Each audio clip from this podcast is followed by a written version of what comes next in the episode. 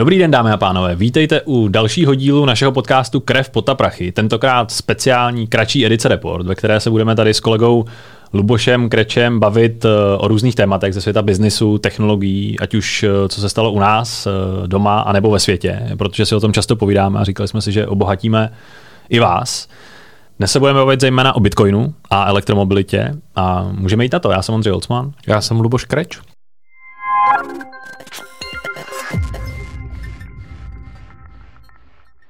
Luboši, Bitcoin, velké téma začátku nového roku. Proč tomu také?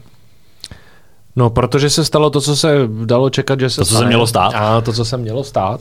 Eh, kdy americká komise pro cený papíry eh, povolila asi 11, tuším 11 americkým fondům, povolila, že můžou vydat bitcoinový ETF. To znamená, že vlastně do bitcoinu můžou začít investovat jako různé instituce, fondy, penzijní fondy, anebo i retail, aniž by si ten bitcoin jako museli fyzicky kupovat a vlastně si kupují akcie fondu, který s tím bitcoinem eh, obchoduje nebo který ho má nakoupený.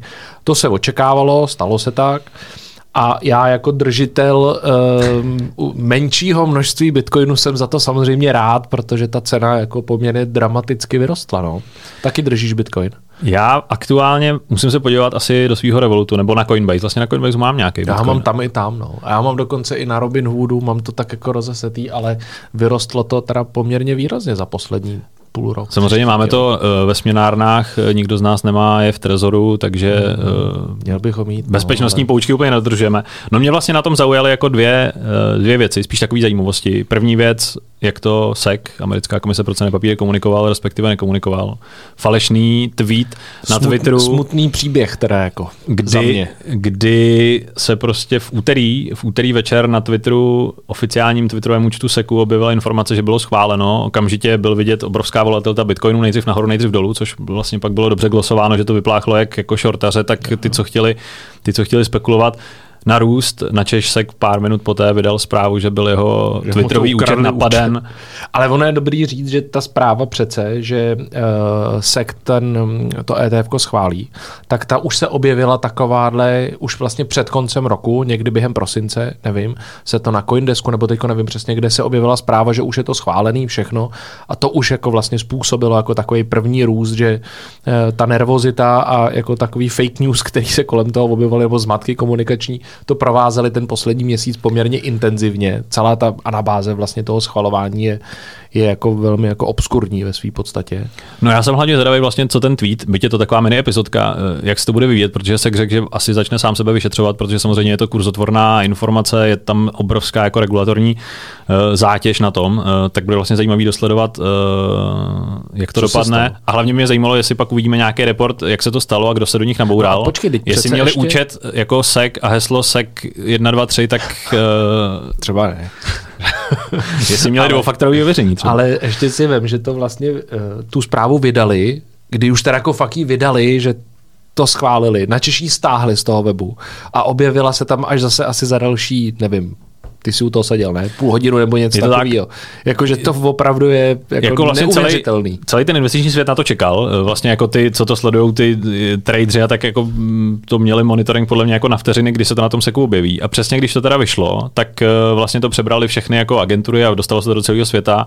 Na Češ se přesně bylo po pár minutách, ten celý dokument se stáhnul. Vlastně to nebyla totiž ani vydaná jako tisková zpráva, on se vydává takové ty sáhodlouhý, sáhodlouhý feelingy a byl na chvilku stažen a vlastně se jako žilo v takovém váku, ani ten Bitcoin na to vlastně už moc nereagoval, protože naběh ty dny předtím. to bylo všechno na ceně. Takže vlastně jako takový zajímavý epizodky a tak bych spíš čekal, že by se to stalo někomu jinému, než jako zrovna váženému seku. Mně to vlastně přijde, jak kdyby se v tomhle tom jako trochu projektovalo to, že tomu Gary Genslerovi se vlastně jako nechtělo jako tento krypto nějak jako povolovat a do toho mainstreamu ho pouštět, ale vlastně mu jako nic jiného nezbylo, tak tyhle ty jako přešlapy a takový jako povolíme, nepovolíme, poli, jako kdyby se to v tom zračilo, protože že jo, eh, on když nastupoval do americké komise pro cený papíry, tak byly spojený, ta krypto komunita vlastně měla poměrně pozitivní očekávání, protože on historicky spolupracoval snad s Binance nebo s kým a v minulosti se nevyjadřoval vůči kryptu nějak jako extra negativně. Ale pak se postupně ukázalo, že to je vlastně docela jako ostrej antikrypto dravec.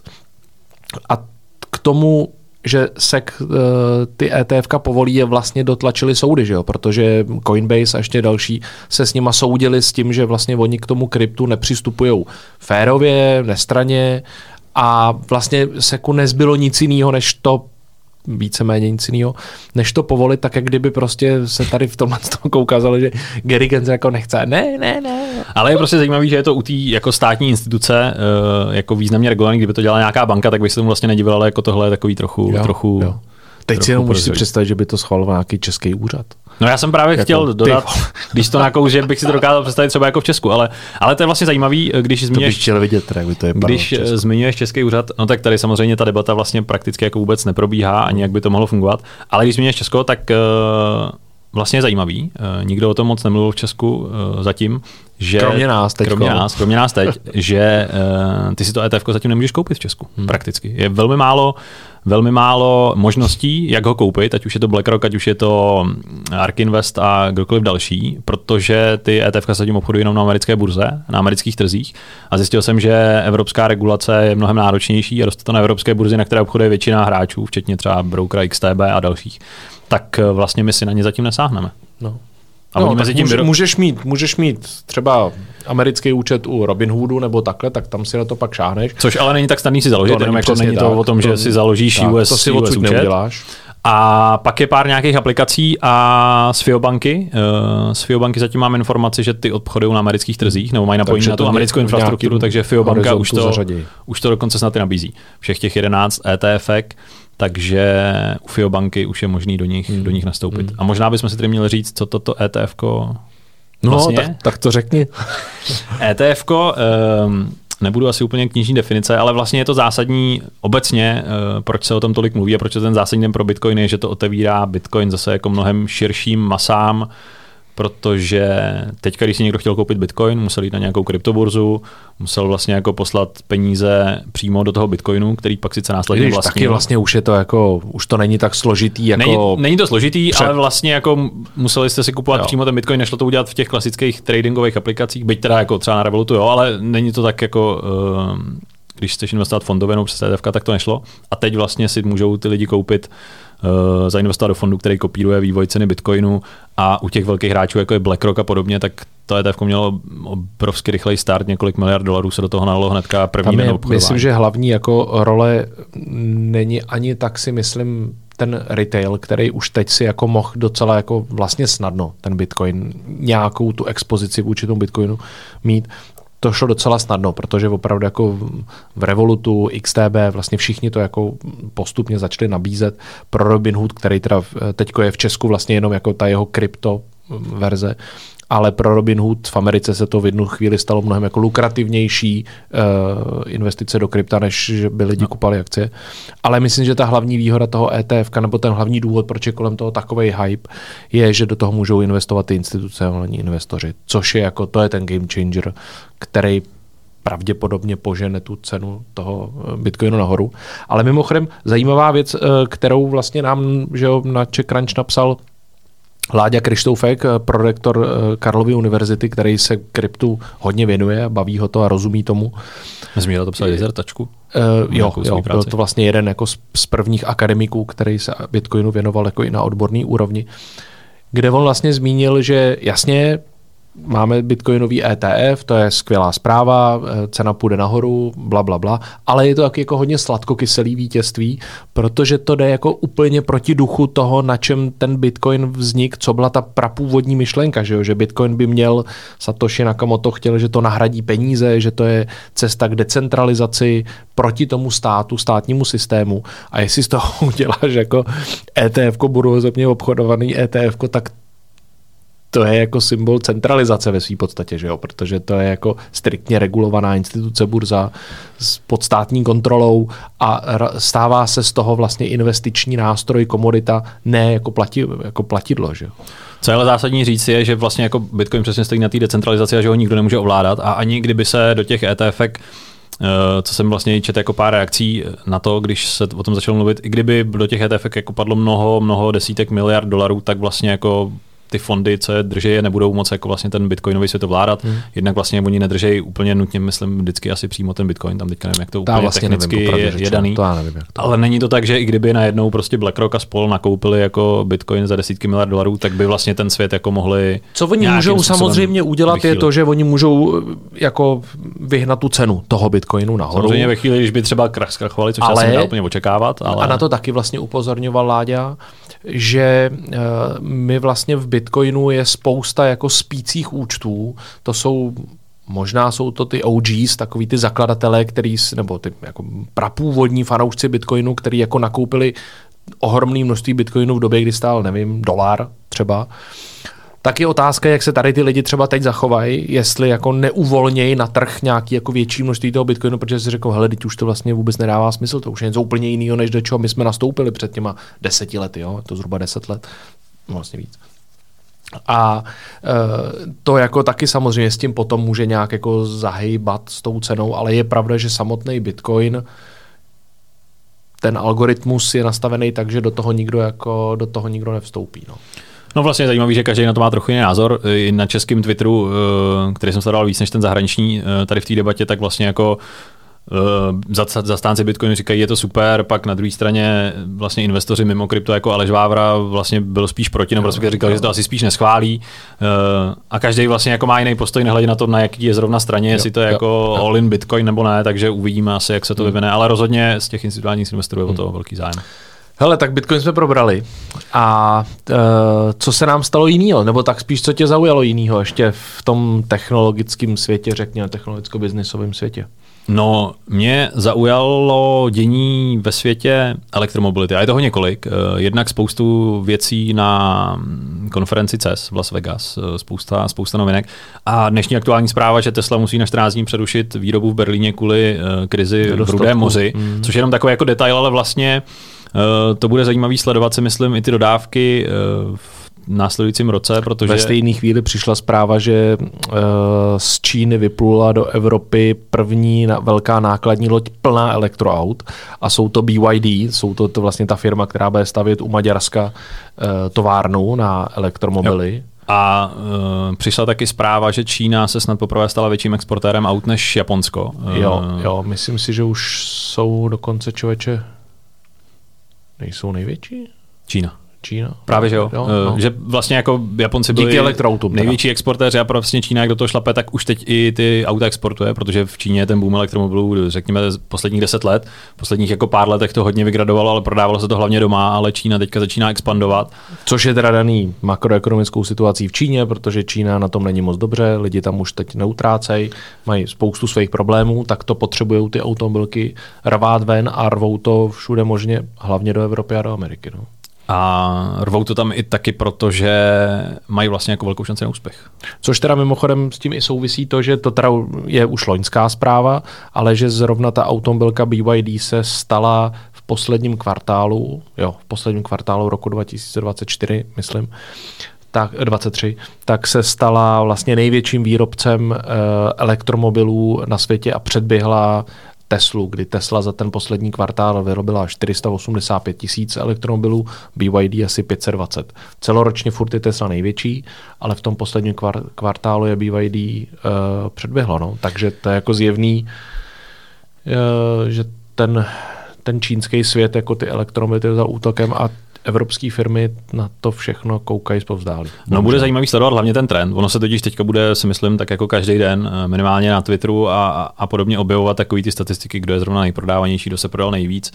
Uh, zástupci Volkswagenu eh, nebo Škodovky teďka vydávali zprávy o tom, že nejvíc nejprodávanější elektromobil v Německu byl Volkswagen ID6 nebo ID5. Enyaq byl druhý, předtím byl Enyaq, Enyaq byl druhý, pak byl první a že Tesla je tam až čtvrtá, že je to vlastně jako fascinující úspěch Volkswagenu, mně to vlastně přijde, já teda chápu, že jako lidi zaměstnaný placený Volkswagenem to musí dělat, ale vlastně je to takový jako um, vlastně jako malá zpráva v tom No celém, tak musí to rozleskávat, no, ale je to navíc v Německu, celoevropsky to zase už ty čísla vypadají trošičku jinak, ale tam je mimochodem zajímavý, že v rámci koncernu Volkswagen, který dlouhodobě mluvil o tom, jak ta elektromobilita je pro něj důležitá a což asi jako nepochybně je, tam ty problémy, proč jim to nejde, jsou jako systémový a, a, a softwarový do, do určitý míry taky, tak eh, tím nejúspěšnějším autem jejich momentálně vlastně je Škodovka Enyaq, že jo?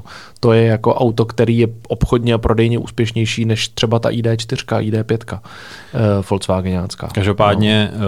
uh, už jenom vlastně cenově, nebo když jsem zmínil předtím, že tak Čína má jako velkou šanci uspět, je to vlastně jenom čistě kvůli ceně, ale Hlavně, především no. zásadní je, že Číňané k tomu už dneska jako dodávají vlastně jako fantastické auta. Ne všechny, ale minimálně jak vypadají. Už to nejsou ty šunky, jak už to nejsou ty šunky vevnitř, vevnitř no. je vlastně jako poměrně vyladěný nebo velký displeje, pokročilý infotainment, což je vlastně to, co jako lidi si myslím budou, budou jako do značné míry chtít, protože Tesla tím trochu předběhla dobu a samozřejmě tak Tesla je příběh samo o sobě, že to má jenom ten jeden velký displej, ale jestli něco možná jako porazí uh, ty tradiční automobilky vedle mnoha jiných věcí, je, že vlastně oni furt dělají auta, zatímco Číňani dělají počítače na kolech. Jo.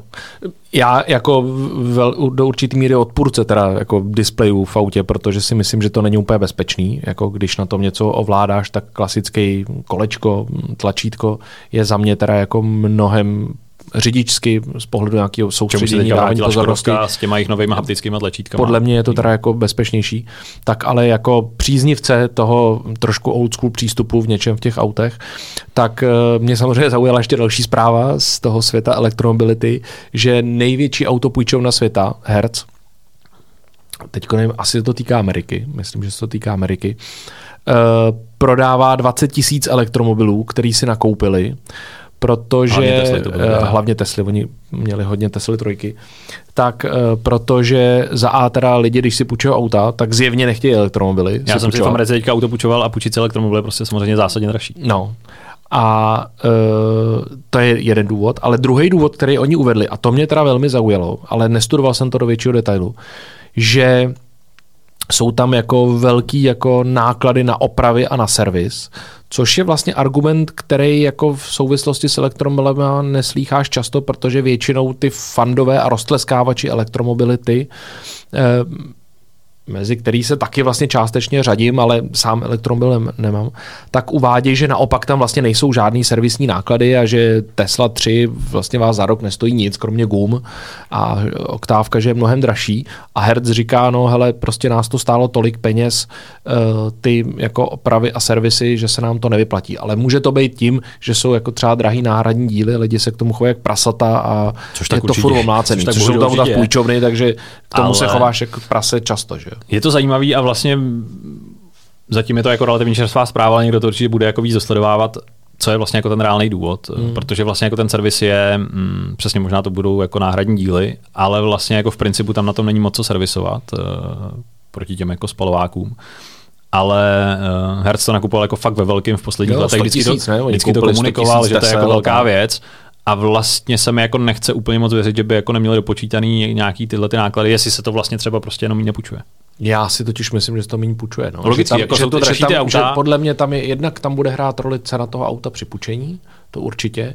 A druhá věc je, že teď jsem byl s rodinou uh, ve Španělsku a taky jsem si půjčoval auto a byla tam možnost půjčit si elektromobil a já jsem si stejně prostě radši jsem si vzal jako uh, normální, jsme měli diesel, protože jsem si říkal, já vlastně jako vůbec nevím, kde já to tady, jako, kde bych to tady já nabíjel. A tohle je jako věc, která může, pros, že tak auta si půjčují hodně turisti a to, a to může hrát roli, že tak jako ten, ty benzínky vidíš, znáš, víš, co máš čekat. U elektromobility nevíš, kdy chytneš nabíječku a takhle.